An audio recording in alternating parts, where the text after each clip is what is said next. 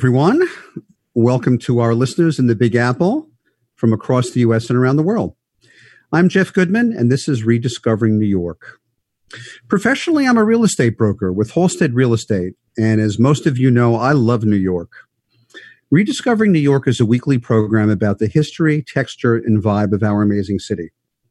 And we do it through interviews with historians, local business owners, nonprofit organizations, preservationists, local musicians and artists, and the occasional elected official. On many shows like tonight's, we focus on an individual New York neighborhood, exploring its history and its current energy.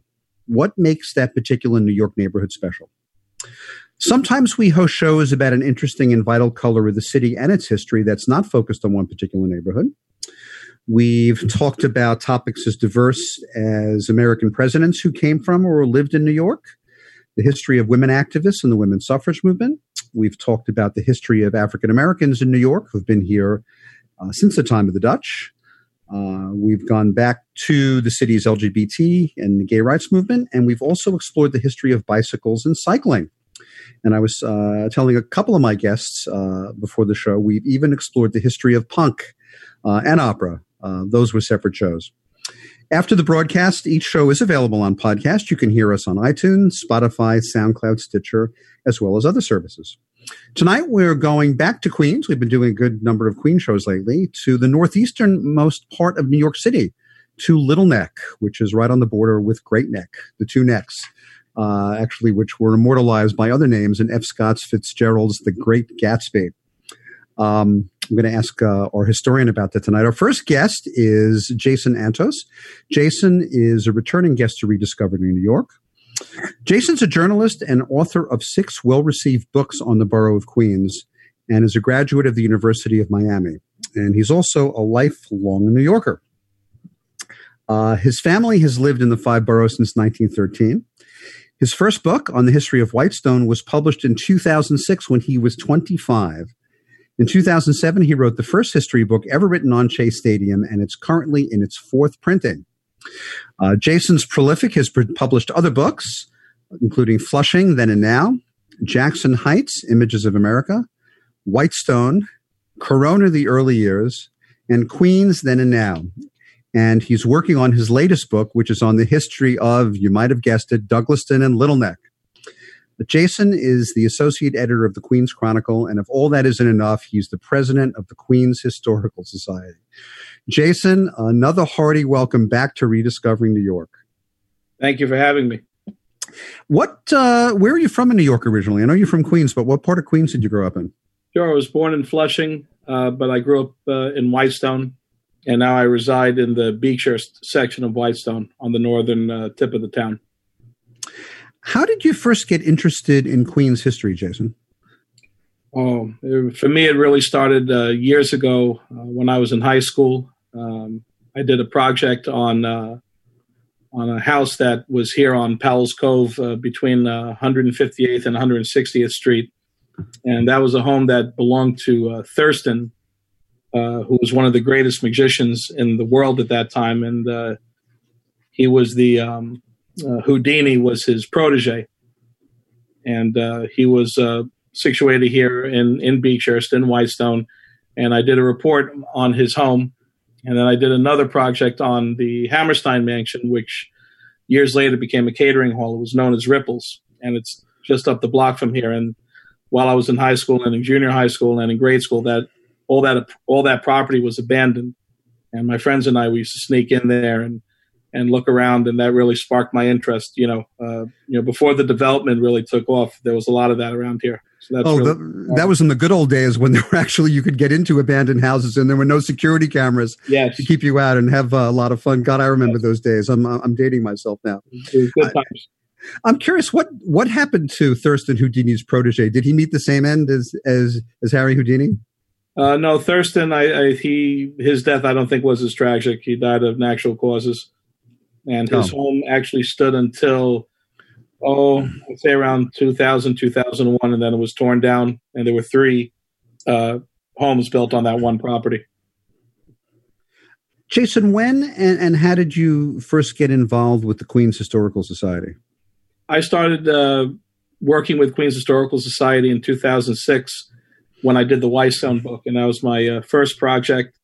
Um, I was very nervous. I was only 24 at the time when I started writing it, and um, they were the first uh, agency that I had reached out to for help uh, to look for historic photos and documents. Uh, I really had no idea of their existence prior to working on it, and um, you know they were very, I guess, impressed uh, how young I was. Like I said, I was only 24 at the time when I started uh, this whole venture, and uh, from then on, I would work with them with every book that I did, and you know became very friendly with the people there, and, and did a big working relationship with them, and then got on the board, and now I'm the president. Uh, I suppose you majored in history at the University of Miami. Is that a stretch to guess that, or did you? uh, no, no, I, I, majored in journalism. Oh, you did? Oh, okay. Yeah. So that's uh, what my degree is in. Yeah. Well, let's get to Little Neck. How did Little Neck get its name? Because you have Great Neck, which obviously is is is pretty big, and Little Neck. If you look at them on the map, they really don't you know look the same. They're they're they're very different. Little Neck is just really really small. But how did it get the name Little Neck? So Little Neck comes from uh, the same as Great Neck. It comes from when Long Island separated from Connecticut during the Ice Age. Okay, so when they when it separated, the the separation, the point of separation created these necks or like little peninsulas. It's almost like if you tear a piece of paper where the tear line is, that's it's all jagged. So it's the same principle, and that happened, you know, tens of thousands of years ago. It was known as the Wisconsin Wisconsinian Glacier. And as we descended southward from Connecticut, and actually the gap in between is the Long Island Sound, and uh, the North Shore is very hilly and heavily wooded uh, because that's the top of the glacier. And then as the ice melted, as the ice age receded, the uh, outwash, which uh, created the south shore of Long Island, and that's why the south shore is at sea level and it's very swampy. Wow! Wow! I didn't and, know that. Um, and the, the the tear, the separation point. I'm sorry for Great Neck is you know the neck is a obviously wider. It's a bigger, jagged peninsula, and that's why one is great and the other one is little.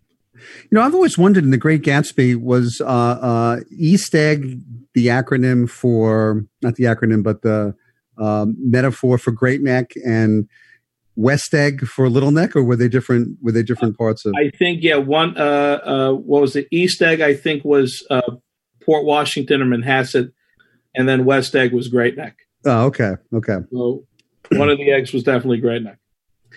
You know, one other question I got to ask you about Little Neck, and that's Little Neck. Before we get to the history, Little Neck clams. Um, when I was growing up, I lived in Manhattan Beach, and my father, we'd walk across the bridge when I was small to, actually to Joe's Clam Bar in Sheepshead Bay. It doesn't exist anymore. And they would always have two kinds of clams on the half shell. They'd have cherry stones and little necks. And as a kid, I always wondered, you know, why people would want the smaller clams because the cherry stones, when you were a kid, you know, it's like, well, the, the cherry stones are so much bigger. Did little neck clams come from little neck, and are they still can are are are there still little neck clams? Sure. Uh, there, there's not as much as there used to be. Uh, clamming was one of the major industries uh, in the area 150 uh, years ago. Uh, in fact, uh, some of the first um, people who dug for clams and made an industry out of getting those clams out of the Little Neck Bay were emancipated slaves just after the Civil War who had come to the area and set up, you know, a homestead uh, a lot of them uh, were, and so a lot of this uh, African American community uh, went into the clam digging uh, business enterprise, and some became very successful at it because there was such an, an, abundance of little neck clams. But yeah, but when you see little neck clams on the menu, that's uh, where it's coming from. Now, if they actually came from Little Neck Bay, that's another question. But the origin of the little neck clam is is from Little Neck. Oh, cool. Let's go back further in the history of the area, even before emancipated slaves settled there. Um, and that's Native Americans. I, you know, a lot of people talk about the history of New York, and they first focus on on when the Dutch came and when Europeans settled. But I, I like to. I'm always interested in in the people who were here before Europeans came. Did Native Americans live in what would become Little Neck before Europeans arrived on the scene? Well, sure. Native Americans were in Little Neck uh, for two thousand years uh, before um, before the first Europeans came. Uh, they were the um, uh, Algonquin speaking uh, division of the Lenni Lenape, uh, who were one of the biggest tribes in in the city and in Greater Long Island. Uh, they refer to the uh, North Shore of Long Island as Matinecock, which means uh, the place of the hilly country or the heavily or the hunting place. and actually, there, you know, the the place of the hilly country, you know, refers to the you know hills and huge ravines that I mean, or cliffs that you would find on the North Shore of Long Island. When did the first Europeans start settling in in what would become Little Neck? Sure, the first Europeans arrived on the scene around uh, in the 1650s. Uh, they were Dutch and they were English. Uh, basically, the English came from uh, what would we what we would refer to today as New England. They came across the Long Island Sound and then occupied eastern Long Island and then worked their way west. And the Dutch obviously had Manhattan, which was New Amsterdam, and they worked their way from west to east. The further east you go, you tend to find uh, more things relevant to England, to British, than you do of Dutch. And that's because the English were very successful at negotiating and living with Native Americans. The Dutch and the Native Americans, they did not mix very well. It was very hostile environment. So the Dutch pretty much remained in Manhattan and in Brooklyn and in that part of the city and would not really venture that far out east, uh, really past Flushing. Flushing was like the, as far as they knew that it was going to be risky for them because they could not really negotiate with the Native Americans. Or they just wanted to be close to Manhattan, but probably yeah. not in those days. Um, you know, one of the things that's interesting is that um, I think the first English uh, who settled in what became New York City wasn't Flushing, wasn't it? it was uh, uh, John Bowne. Uh, he's one of the yeah, sure. He's one of the original settlers. I mean, uh, John Bowne is one of the the uh, original settlers of Flushing. Uh, one of the original uh, settlers in Queens County is a man by the name of Richard Brutnell, um, and his family that occupied what is today Elmhurst, mm. which in those days was known as Newtown, and that's one of the oldest sections of Queens and one of the oldest sections of the city. Was Little Neck Bay? Did that offer? Would that did that become any kind of a harbor or a port for the early settlers? Oh, sure. Um, the uh, for the settlers, they came uh, from Brooklyn. They came from, as I say, across from Connecticut by way of the Long Island Sound and through into Little Neck Bay, and they settled. Uh, the first settlement in Little Neck, Douglaston area was in what we know today as Alley Pond. All right. In those days, it was known as the Alley. And that area had been um, occupied by people since the late 1600s. So it's been 300 years that people have been living in Alley Pond. And there was a community in there. There were uh, old grist mills and old general stores and roads and barns and homesteads. And this was all the way from where Northern Boulevard passes over the Alley Pond Creek all the way south to the Grand Central and to the Long Island Expressway down that whole corridor. But in the 30s, 1930s, when the uh, Belt Parkway system and the LIE were constructed, all of that was eliminated. Um, if it hadn't been, it definitely would have been a historic landmark.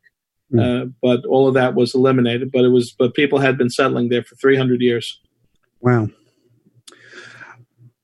We're going to take a short break, and when we come back, uh, I do want to ask you one other question about um, Native Americans uh, in Little Neck. Um, we'll be back in a moment, and when we come back, we're going to continue our conversation with Jason Antos, historian and president of the Queens Historical Society. You're listening to Rediscovering New York on talkradio.nyc.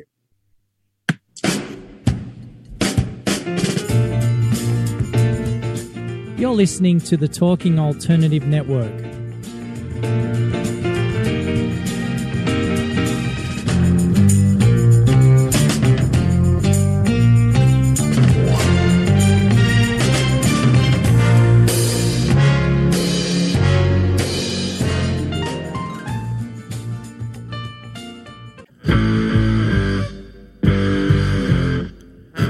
Do you run or are ready to open your own business? Hi, I'm Jeremiah Fox. I've been operating and opening small business for the last 25 years, and I'm the host of the new show, The Entrepreneurial Web. Tune in every Friday at noon Eastern Time for insights and stories on the nuances of running small business right here on Fridays at noon, talkradio.nyc.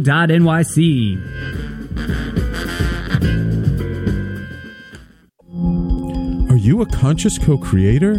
Are you on a quest to raise your vibration and your consciousness? I'm Sam Leibowitz, your conscious consultant, and on my show, The Conscious Consultant Hour Awakening Humanity, we will touch upon all these topics and more. Listen live at our new time on Thursdays at 12 noon Eastern Time. That's The Conscious Consultant Hour Awakening Humanity, Thursdays 12 noon on talkradio.nyc.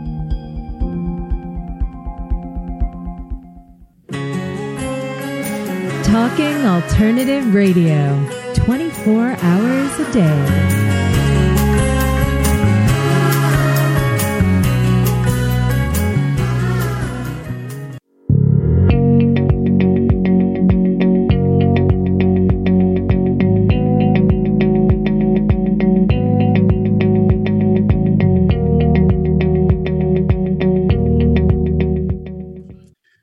We're back to Rediscovering New York on our episode on Little Neck. This is actually episode 70, if you can believe it. I've been on the air a year and a half and have 70 episodes cranked up about this great city that we live in. My first guest is Jason Antos, uh, journalist, author, and historian. Jason's president of the Queens Historical Society. Jason, you're incredibly prolific. You've got six books published. You're working on your seventh book, which also includes Douglaston and Little Neck. Um, how did you decide that Whitestone was going to be your first book effort? Well, uh, they always say, uh, write what you know and uh, I knew Whitestone pretty well, so I figured, listen, that'll be a very safe uh, starting point. You know, let me start off with a place that I know very well, a place that I've been living in uh, for practically my entire life. So that would uh, that's you know, and I knew that there was a lot of history and a lot uh, a lot there to offer for this type of book. So that's where I started from that point most of your other books have been on particular Queens neighborhoods, but your second book was on Shea Stadium. Uh, what yeah. inspired you to uh, to write a book about Shea? By the way, it's the first book that was written on Shea Stadium, everyone, and it's in its fourth printing. That one was uh, 2007. I uh, was uh, the Whitestone book. You know, listen, you never really know what the community response is going to be to a thing like this. And uh, when the Whitestone book came out, we sold over 1,200 copies within eight weeks, and it, it was a big it was a big hit. And uh, so the company approached me and they said, "Listen, you got to write something else for us. We want another project." And it was at that moment that uh, it was announced officially that the following uh, year would be the last year for the Mets to play at Shea Stadium. I'm a lifelong Met fan. Uh, you know, I've been going to Shea Stadium ever since I'm five years old. Been there for some of the greatest moments in the in the stadium's history. I was there for Todd Pratt's home run in 99. I was there during the 2000 NLCS and the Subway Series versus the Yankees. I mean, I've seen a lot of great things happen at that ballpark, and I figured, okay, this might be um, a really, really good follow up project to do. And they approved it. Arcadia approved it right away, and uh, took about a year to write. But that one was a, little bit, uh, it wasn't as easy as the Whitestone book because when you're working on Shea Stadium, you're dealing with Major League Baseball, with MLB, and there's a lot of red tape that you have to go through. There's a lot of hurdles that you need to go uh, that you need to overtake, and uh, you know, so that one was uh, in the end it did very well for me, but uh, it was it, it wasn't a, a, very pleasurable. Uh, uh, project to work on, but it was very, it was awesome when it was done, and I got a lot of good press out of that. Oh, great! And that's available on Amazon, obviously. Available on Amazon, yes. Um, let's go back to to Little Neck. You know, one of the things that I was surprised to read about about the area is that unlike most of the rest of what would become New York City, there was actually a battle between armed settlers and some of the native people who had been living there. Um, how did that trend? Because usually people, you know, Lenape people sort of got sick and they moved on. You know, there was there was a very high death rate from diseases that Europeans brought in the 17th century. How was it that there was actually an armed conflict in in what would become Little Neck? So Thomas uh, Thomas Hicks, whose uh, descendant uh, Benjamin Hicks is the founder of Hicksville, uh, was one of the principal landowners in uh, the Little Neck, Douglaston, and the western part of Great Neck. And his property line ran all the way from basically there on Northern Boulevard and Marathon Parkway, uh, all the way down south, uh, all the way shooting south towards the Grand Central. I mean, he owned, I mean, his family owned a tremendous, tremendous amount of acreage. And uh, the natives were on his, what had become his property. And he had been disputing with the uh, bureaucrats in New Amsterdam and then eventually what would become New York to have the uh, native peoples to be pushed off of uh, his land. Um, and they were very reluctant, I guess, to to do so for the the local government to get involved because uh, they were really they were really still trying to sort things out between you know what would belong to the settlers and what would belong to the Native Americans. So uh, Thomas Hicks took his uh, took matters into his own hands, and uh, in the fall of I believe 1665, uh, uh, he led a group of militia into the wooded area just north of Northern Boulevard and between Marathon and Little Neck Parkway, and he pushed the remaining natives off their land. And it was it's the only uh, armed seizure of land and property ever recorded in Queens County during the colonial era. Um, and he was never persecuted for it, and the natives were pushed off their land, and he took total claim of it, and that's what happened. Mm. Well, let's fast forward um, a couple of centuries. Little Neck's history is literally joined at the hip with Douglaston. In fact, your yes. upcoming book is going to be on Douglaston and Little Neck. Um, the neighborhoods are often described together, although I have to tell you, when I was growing up, I'm, I'm almost 60, I heard about Little Neck all the time, but never heard Douglaston in the same breath as Little Neck. so, uh, not sure why, but um, um, let's talk about the Douglaston Hill Historic District. How old are the houses there, and and what's their architectural significance? So Douglaston, uh, and especially Douglaston Manor, uh, was developed uh, by the Rickert-Finlay Company. Uh, Rickert-Finlay also developed several other areas in Queens. They developed uh, Westmoreland, which is in Little Neck. Uh, they developed Broadway Flushing in Flushing on Northern Boulevard between 162nd and 150th. Um, and so those areas were built. Uh, they were the first real estate company not to just offer vacant lots for sale, but lots with a already constructed home. And these uh, homes were built from all various architectural designs, uh, you know, from things that were uh, colonial era all the way to um, modern day, uh, what's known as arts and crafts style of architecture and uh, these homes were, were are beautiful. Uh, most of the homes are still standing in Douglaston Manor, which is why it was eligible to become its own historic district, which it did about 20 years ago. Uh, but that is the significance. Also, when you buy that home, or you buy a home in Westmoreland or in Broadway Flushing, you're um, you're tied to what's known as a covenant. All right, it's known as the Rickert-Finlay Covenant, and this stipulates that you cannot do major alterations to the home unless it falls within the guidelines of this covenant. And that's to keep the symmetry, the consistency, and the architectural beauty of the neighborhood through generations. But it sounds almost like the restrictions that you'd find in New Orleans with the Vieux Carre uh, Commission. yeah. In New Orleans, you can't even paint a shutter unless you get get them to approve it.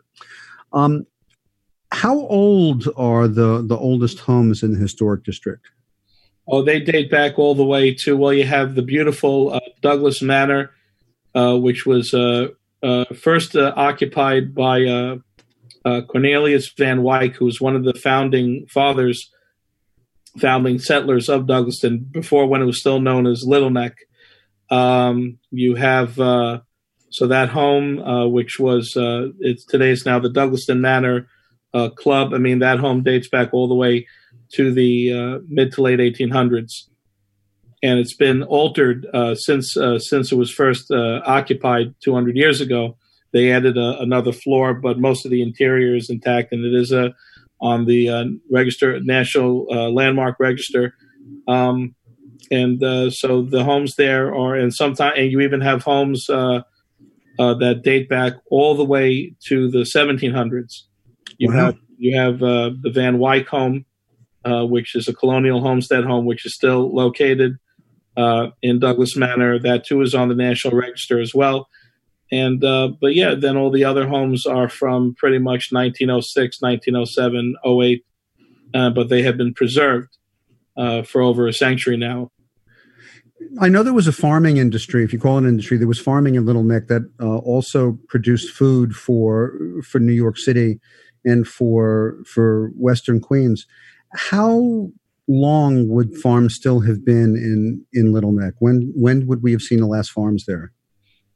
You would have seen the last farms by the late 1920s, early 30s. Um, by the 1930s, by the beginning of the Depression, that's when farming was done in Queens, and you really had uh, maybe two or three areas that were uh, very uh, into uh, very heavy with farming, and the rest was being developed uh, at a very rapid uh, rate.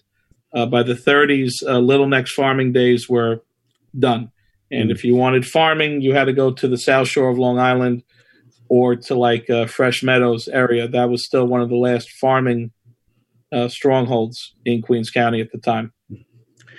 Well, speaking of that of that time frame, um, I was really uh, intrigued to read that there was a Native American cemetery in Little Neck to about the 1930s. What Yes. what was it, and what happened to it? So uh, just, just before I mention that, there is still an operating farm uh, on the southern tip of Little Neck. It's the Queens County Farm Museum. Uh, it's it's the the largest operating farm in Queens, um, and it's uh, it's right on Little Neck Parkway, all the way down where it feeds into uh, Bellerose and Glen Oaks. Uh, so that's uh, you know a very popular destination for people all over the city and Long Island to go to. Is the Queens County Farm Museum. So just wanted to give a shout out to them. Uh, but just quickly about the cemetery, uh, yeah, so there was a cemetery, a Native American cemetery on the north side of Northern Boulevard. It was located between um, Jesse Court and Cornell Lane. Okay, today it's the site of the um, Queens County Savings Bank. Okay, and that cemetery was a very small cemetery with about a dozen or a dozen and, and a half graves, um, and it had a small wrought iron fence around it with a little gate they would walk into. And uh, there was buried the uh, family of the Waters family, um, who uh, still, believe it or not, still occupy property in that area. Uh, they're still descendants of the Barron and Waters family uh, of the Matinecock who still live in Little Neck. They still live in the same home. I think they've lived in that home now for well over 150 years, and they've lived on that property for almost uh, 200. Um, Wow. the So uh, Thomas Hicks didn't didn't actually get rid of all the Native Americans. Then I mean, they didn't all leave after that that that battle. Then there was still Native Yeah. peoples who who lived in Little still Neck. native, still native people who live there. Uh, you um, you have a there the community had that cemetery there, even though they were dispersed all over Greater Long Island, and um, that cemetery was there until 1932.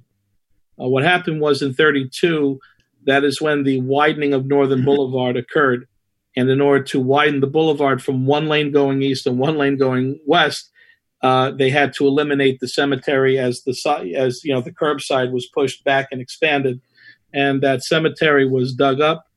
Uh, the bodies were removed um, by the city of New York. It was heavily photographed and heavily covered in all the newspapers.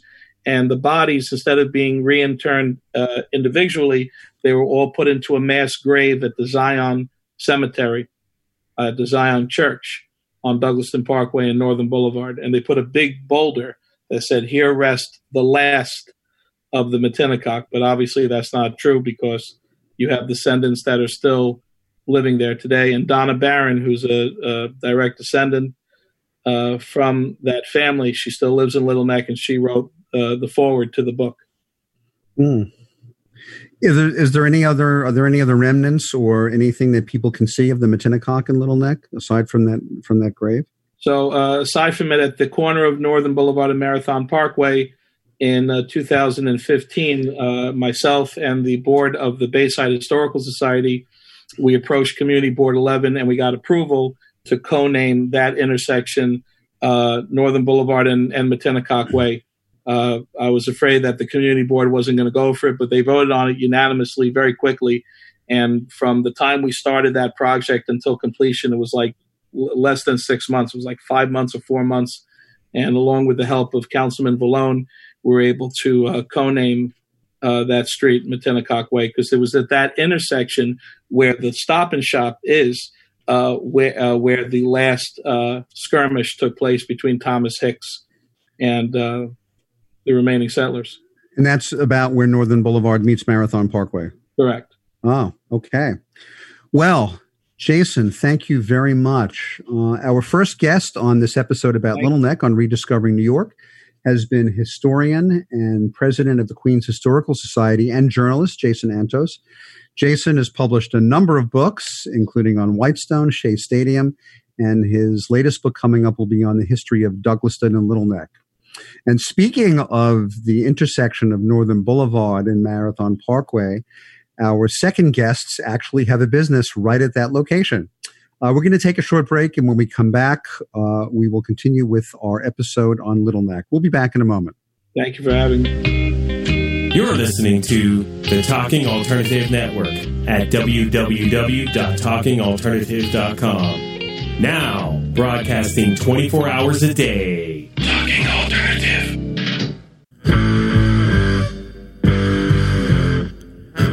Do you run or are ready to open your own business? Hi, I'm Jeremiah Fox. I've been operating and opening small business for the last 25 years, and I'm the host of the new show, The Entrepreneurial Web. Tune in every Friday at noon Eastern Time for insights and stories on the nuances of running small business right here on Fridays at noon, talkradio.nyc.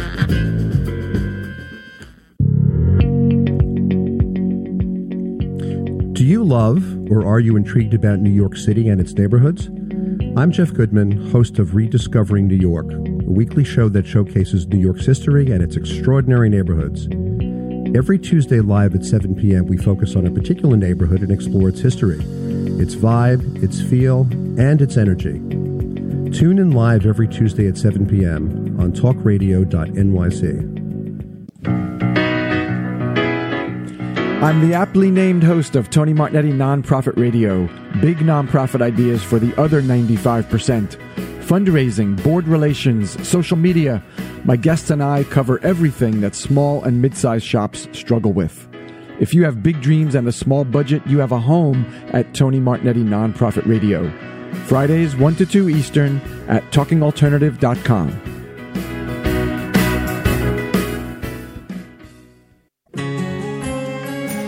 Talking Alternative Radio, 24 hours a day.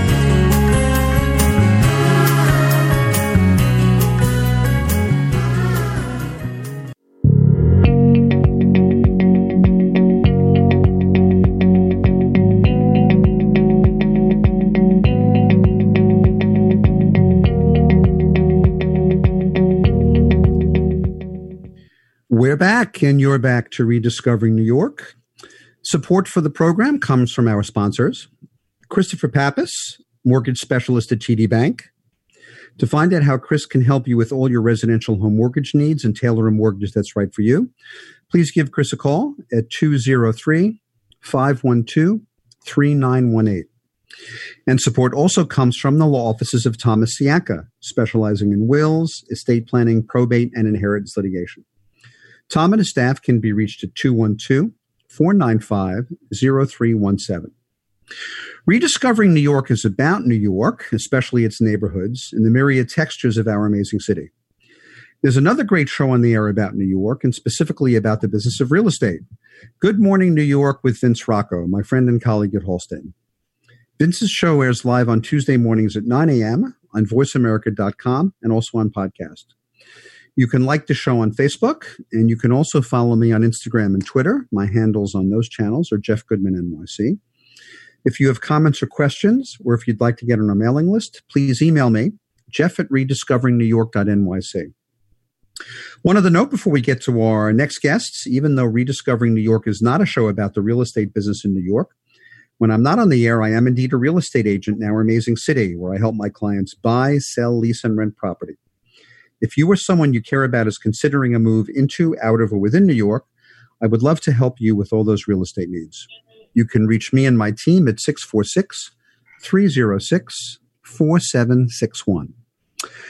Our second guests on this show on Little Neck actually have a business at the exact location that Jason was describing before on Northern Boulevard and Marathon Parkway. Joseph and Lisa Teresi. Joe grew up in Great Neck, right across the city line, and he attended Great Neck South High School and went on to college at the Culinary Institute of America. From there, he worked in many restaurants, including banquets at the Waldorf Astoria in Manhattan. In 1991, he joined the family business, which was established in 1972, Marathon Food Shop. What started as a deli and grocery store now includes extensive catering with the addition of Joe's skills from the CIA. His wife Lisa grew up in Forest Hills and attended Forest Hills High School. She went on to college at Queens College and worked at the county clerk's office in New York City. She married Joe in 1992 in 2008, she retired from working with the city and joined Joe full time at Marathon. Lisa and Joe Teresi, welcome to Rediscovering New York. Thank you for having us. Thanks for having us. So you're not only native New Yorkers, but one of you is almost a native little a native Little Necker from Great Neck. And Lisa, you're from Forest Hills. Uh, Forest Hills High Schools. I, I got to ask you. On a couple of shows, we've talked about the Ramones. Um, did you know anyone? Of course, they came before they were before your time. But did you know anyone there who any teachers who would who, who who would ever talk about them or mention them? There were teachers that that probably mentioned them, but to, you know, at that age, it was just like, oh yeah, back then. You know, mm. they just seem like too far along ago for us. Oh, I think they started to play while while they were still in high school. Um, they were, yeah, yeah, uh, but then they left, and sadly, none of none of the four of them are are with us anymore. Um, Joe is a graduate of the Culinary Institute. Um, I got to ask you, I went to Vassar and there were lots of CIA people who worked at Vassar. And I never got to ask them about what it was like at, at the school. What was it like studying there? Um, it was at the time it was a two year program. It was intense. They uh, it was very regimented, and it was all the guidelines and base you know basics of of cooking and uh, you know getting getting started with the restaurant in the restaurant business. So. What what is it that had you decide to go to CIA instead of instead of studying in the city? Uh, its reputation. It was it's one of the top uh, culinary schools, and that's where I I chose to go. I looked into a few other ones, and uh, that's where I chose. And the distance was good for me. You know, not too far, and and uh, was good. It was it was a good choice for me. Before you went into the family business, you worked at at at the Waldorf. When when were you there? Uh, late '80s to uh, till I went back to the store. So yeah, late '80s to the store. We, so we did, uh, and I basically did banquets there, and then uh, worked in the steakhouse Bull and Bear restaurant. Also, I did shifts there. Also, they they moved you around in, in the uh, in the facility did you work anywhere else between the Waldorf and going into the family business almost 30 years ago? Yeah, I did. Uh, I did a little uh, corporate catering also, where it, the company was uh, at the time called Corporate Food Service in Manhattan. They did. Uh, I'm going to say more cafeteria style. They did like banks. Uh, I landed in a law firm, uh, cooking in, in, for the lawyers and and the the law the law practice in Manhattan and uh, from there, that's how I ended up in the Waldorf. Uh, two two employees and I all moved over together to uh, to go work there. Mm. You know, a, a, friend of mine managed the Waldorf a long time ago. I don't know if he was there at the same time. Do you remember Andy Crociolo? No. No. Okay. Um, there used to be uh, used to have a guest house in New Orleans, and there was a picture of him on the wall in a wood paneled office in the Waldorf. I have to ask him, uh, you know, when he was there. I don't I don't know the exact years. Um, it's an interesting decision when people decide to go into the family business. You know, sometimes people are eager and embrace it, and sometimes they go, "I'm not going to do that with my parents." You yeah. Know, what had you decide to go into the family business? It's I think 29 years ago. Yeah. Well, um, it was a great platform for me because since I my love is cooking, and the store was there, and uh, like the grocery business started changing, the whole business started changing with the neighborhood. Uh, the, the supermarket came in, groceries died down, so we started doing hot lunches and things like that. So I was able to kind of like do my own thing. And uh, working for yourself has a lot of benefits, and you know, flexible, more flexible hours, and at the time until you know my parents stepped out of the picture. But it, it was just a much more uh, comfortable setting for me, and like I, like I said, I got to do more of what I like to do. Mm. So. Well, you and Lisa were married in, in 1992, a year after you went into the family business. Was there any coincidence at all the timing for you getting engaged and deciding to uh, work with your parents? Um, a little bit. I'd say money was much better than than working, you know, working in the hotel. So that helped, and, and it was the, the right uh, right stepping stones. Hmm. So yeah, so yeah, so I guess it had a little bit to do with it. But uh, well, Lisa, I want to ask you about about your professional history. Um, you worked for the county clerk. Was it in Queens uh, or New York in, County? Or? New York County in Manhattan. Oh, so you worked for Norman Goodman, my namesake. I did, yes. Yeah. Yeah, he was. Um, sadly, he he died a year ago. But there was a there was you know he he was uh, someone that we all knew when we got our jury notices. You know, greetings. You know. yeah. Yeah. At what point um, was it decided that that you would go into the family business with Joe? Because you you left the city working, I think, in two thousand eight. Was it? Well, I went I went into working with Joe in 2008. I left the county clerk a number of years before that um, when we decided to start a family. And I was home with my two girls for a few years. And once they were in school full time and you know needing me not so much during the day, I started out just by helping Joe with little little bits and pieces. I have no culinary training, so I guess you know if, if you stand anywhere long enough, you learn what's going on. And little by little i learned how you know the kind of help he needed. His parents were you know stepping out of the business more and more. And it just it it just kind of fit. He was looking for some more help. I was looking for a place to be. And she's also the backbone of all our uh, book work and uh, organization and getting all, all our bills out on time and she's i'm not so great with that that's who takes care of all the that end of the store making sure everything's paid on time making sure you know it, it runs smooth. Lisa, did was was any of the cuisine or the uh, catering offerings changed since you since you became more full time in the business?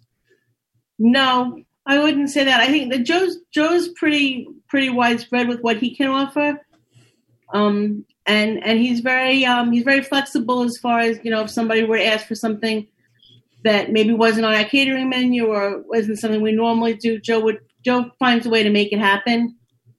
Um, and I, like Joe said, I'm mostly the organizing part of it. You know, I'll, I'll, make sure that you know he knows what he needs to order for what he's doing, but the creativity and the skill is definitely all from him. Well, you know, I'm a I'm a big foodie, and just imagining this, I'm starting to get a little hungry. So, and I know that when you went into the family business, you brought your own color and your own ideas. You know, what kind of additional dishes and things did you bring to to Marathon after you started taking over the business? Well, like when I took it over, it was more just uh, cold cuts, uh, salads, and uh, and grocery. So bringing in a, hot, a whole hot menu, we did. We started doing pastas and you know different pasta dishes, different uh, chicken dishes, um, some signature sandwiches, uh, and then as people's things, if people change, you know, we do. We started back when grilled chicken grilled chicken was just you know a new thing 30 years ago. So grilled chicken was very popular, you know, chicken breasts and uh, just all different, all American cuisine, based, American Italian. Mm. But uh, yeah. And I've read I've read the reviews online. Uh, most of them are stellar. I mean, people love the love love the food at Marathon. Um, we're going to take a short break, and when we come back, I want to talk to you about Little Neck. Um, we'll be back in a moment. You're listening to Rediscovering New York on talkradio.nyc.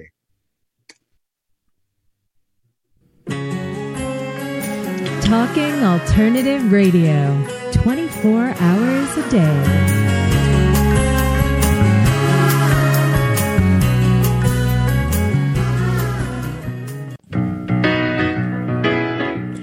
I'm the aptly named host of Tony Martignetti Nonprofit Radio, big nonprofit ideas for the other 95%. Fundraising, board relations, social media. My guests and I cover everything that small and mid sized shops struggle with. If you have big dreams and a small budget, you have a home at Tony Martignetti Nonprofit Radio. Fridays 1 to 2 Eastern at talkingalternative.com.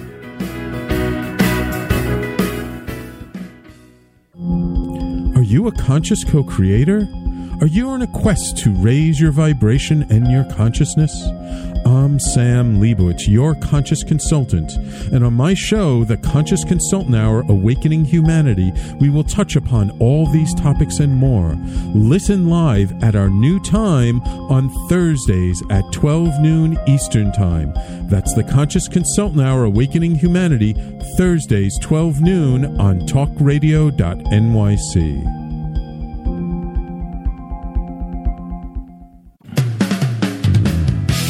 talkingalternative.com.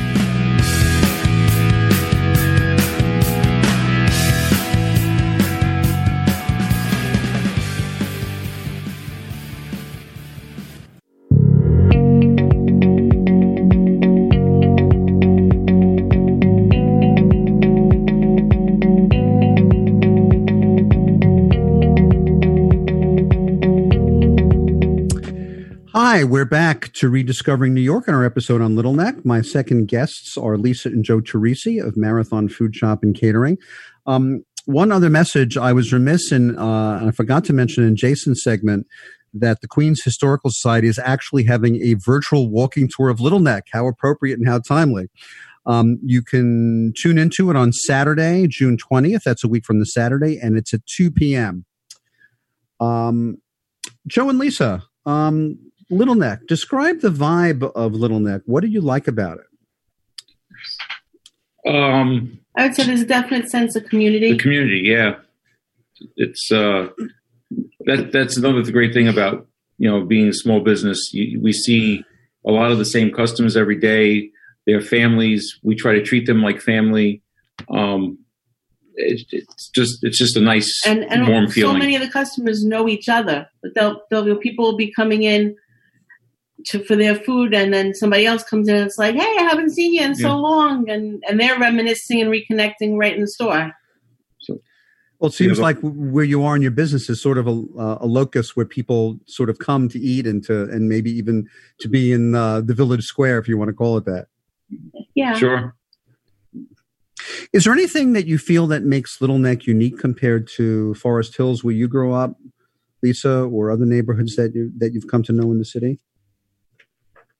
Think the size of the town it's it's a nice size. It's not uh it's not you know too big. And uh we are connected to, to douglaston so we do get a lot of traffic from douglaston manor and uh and people from there. And it just it, it- that the manor makes it unique on its own. Because uh just like i said the, the whole uh, community over there. And then that brings brings it right into little neck. So the whole area is just it's just a you know great little area. Actually, that's really interesting. You you mentioned that, and some I want to pick up something you said, Joe. You talked. You said the town. When people speak about their neighborhoods in New York City, rarely do people talk about the town. The, you know, the identity is with the neighborhood, but it sounds like Little Neck is something more than that than just a neighborhood. It's actually people people have have a town association or a town identity with it. Sure. I think I think there's there's definitely roots too. I think a lot of people that grew up in Little Neck stayed in Little Neck to raise their own families. And then it's always so amazing. Uh, once you, unfortunately, this year we didn't have it, but the uh, Little Neck Douglaston uh, Memorial Day Parade, you'd be so surprised of the uh, the flow of people that come back just to see see the town and see the parade and stop in and, and see how my family's doing. And it's just it's amazing. It really is. So Your family business has been around for almost fifty years. Have you- have you always been at that location in Northern Boulevard and Marathon? yes, yep. How has how would you say Little Neck has changed since you took over the family business, if it's changed at all? Most neighborhoods, I ask, how has it changed? But now, you know, since you're describing it as the town, has it changed since you since you've owned the business? it's uh it's a little it's a little more diverse now um more, eth- uh, say ethnic, uh, eth- more ethnic. Eth- Ethnicities. that's the word. Uh-huh. yeah. So have moved in, but it, they've all been, you know, very Every, welcoming everybody and gets along. Yeah, yeah, yeah. friendly. yeah. Mm. They love the area. Uh, everybody loves the area for the school district. Uh, the children uh, all go to, you know, the public schools, 67, uh, 94. Uh, we see all the kids after school. Um, so that's the area has changed a lot from like all different people now. Well, isn't that part of the story of New York? It's it's I mean it's it's it's one of the most dynamic places in the whole country, Yeah. even though there are things about it that are consistent. And also it's the magnet from people uh, coming from all over the world and people who may immigrate to neighborhoods in the central part of the city, you know, they then, you know, move around and and and, and move further out. Um, would you you mentioned that the people who come to to marathon that they know each other and there's familiarity um, do you have regular customers outside little neck who do business with you Yeah, um, we do a lot of work with uh, with Great Neck. Uh, we have a lot of uh, trade that uh, in the morning that are coming down Northern Boulevard, either to get on the Cross Island or whichever way they're going. They'll stop for their coffee. They call up, and they you know they call for their egg sandwich. And then I mean we used to have a a number of them.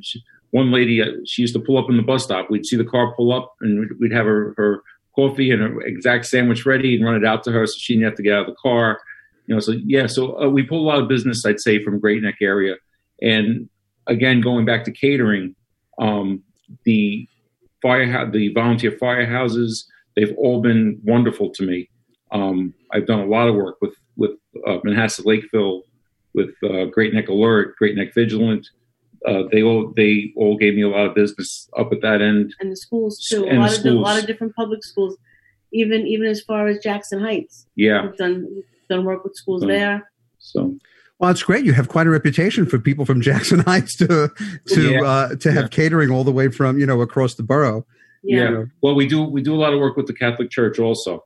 So with the Catholic Church, uh, word got around, and I ended up in uh, I'd say s- several different churches where where I, I've become we have re- relationships with the pastors, and uh, they use me for you know different events for confirmations. When the bishop comes, I'll co- I'll do catering for them.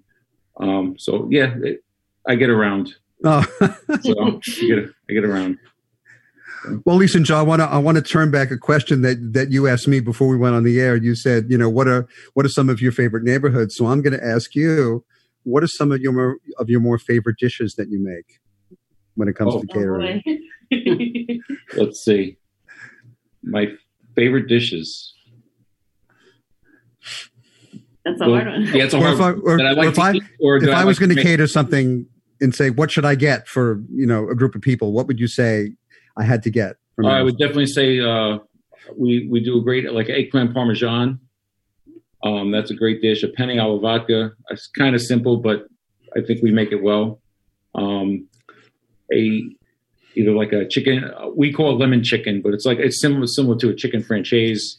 Um, what else? We do yeah appetizer stuff. Uh, we do nice coconut shrimp. Ooh, Those are yeah, those are things. I'm getting hungry just hearing Yeah. you say that. things I like. And then, and then- Jason also gave his thumbs up. He's getting Yeah. hungry too listening. yeah. And then you know on, on the cold side, we do a lot of uh, we do a lot of heroes like the the long bread uh, heroes.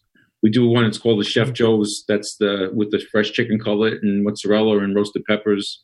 Those are real popular. We like I like those, but all good stuff.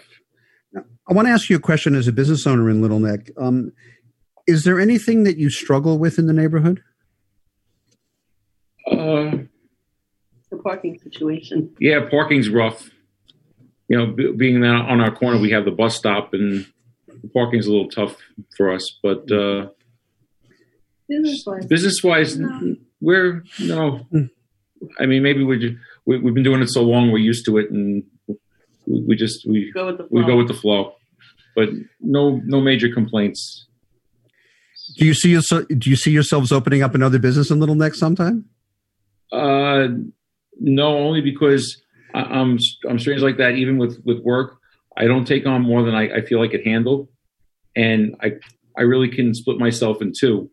So I like to be hands on. I, I like to be the guy to talk to the customers. So I couldn't do that in two locations. Hmm. So I'd find I think I'd find it hard to split myself. And uh, although I'm very confident with my crew, the the guys I have working for me, they're great, and I couldn't do without them and without Lisa. But uh, to have two businesses, I think it would be too much for me. Mm. So. Well, in the minute we have left, I have one other question I want to ask you. Is there any particular advice that, that you would have, Lisa or Joe, for anyone who is thinking about opening a business in Little Neck? Uh, what's worked for us, for me, treat it like treat your customers like family. Just treat them and be consistent. be consistent and treat them the way you'd like to be treated. Right, be fair. Always and be you're fair. And uh, I don't know. Sometimes uh, the the dollar amount isn't the, The the most most, important. important. thing. It's making the person happy. So if you could do that and find, uh, I guess, find a good good spot where we could start something up, definitely worth it. Mm. What's your phone number for in case people want to contact you for catering? Uh, 718 229 1711. Well, great. Thank well, Joe and Lisa Teresi of Marathon Food Shop and Catering, thank you so much for being our guest on Redis- guests on Rediscovering New York tonight. Thank you for Thank having you. us. And well, everyone, we've just finished exploring the northeastern corner of New York City and Queens, specifically Little Neck. Our guests have been Jason Antos of the Queens Historical Society and Lisa and Joe Teresi of Marathon. If you have questions or comments about the show, or if you'd like to get on our mailing list, please email me, jeff at rediscoveringnewyork.nyc. You can like us on Facebook, and you can also follow me on Instagram and Twitter. My handles there are Jeff Goodman NYC. Once again, I'd like to thank our sponsors, Chris Pappas, mortgage banker at TD Bank, and the law offices of Tom Siaka, specializing in wills, estate planning, probate, and inheritance litigation. One more thing before we sign off. I'm Jeff Goodman, a real estate agent at Halstead in New York City. And whether you're selling, buying, leasing, or renting, my team and I provide the best service and expertise in New York City real estate. To help you with your real estate needs, you can reach us at 646 306 4761. Our producer is Ralph Storier. Our engineer is Sam Leibowitz. Our special consultant is David Griffin of Landmark Branding. Thanks so much for listening. We'll see you next time.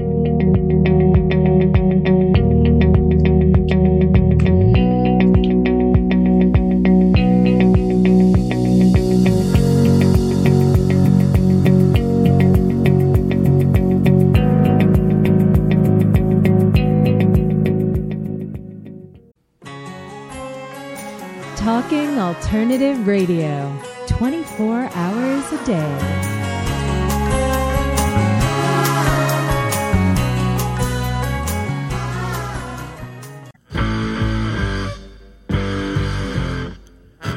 Do you run or are ready to open your own business? Hi, I'm Jeremiah Fox. I've been operating and opening small business for the last 25 years, and I'm the host of the new show, The Entrepreneurial Web. Tune in every Friday at noon Eastern Time for insights and stories on the nuances of running small business right here on Fridays at noon, talkradio.nyc.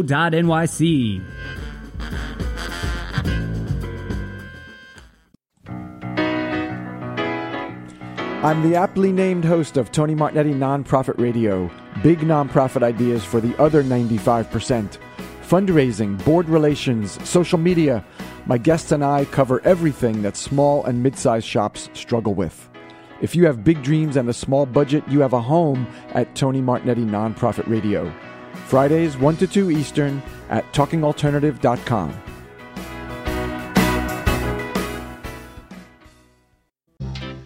Hey, all you crazy listeners. Looking to boost your business? Why not advertise on Talking Alternative with very reasonable rates? Interested? Simply email at info at talkingalternative.com.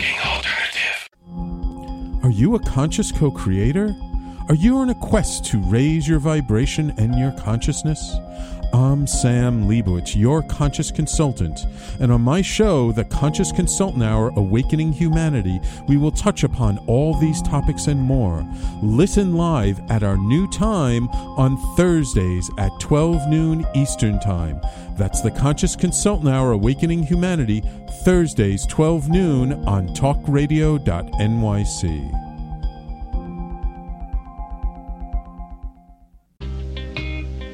You're listening to the Talking Alternative Network at www.talkingalternative.com. Now, broadcasting 24 hours a day. Talking Alternative. Do you love or are you intrigued about New York City and its neighborhoods? I'm Jeff Goodman, host of Rediscovering New York, a weekly show that showcases New York's history and its extraordinary neighborhoods. Every Tuesday live at 7 p.m., we focus on a particular neighborhood and explore its history, its vibe, its feel, and its energy. Tune in live every Tuesday at 7 p.m. on talkradio.nyc.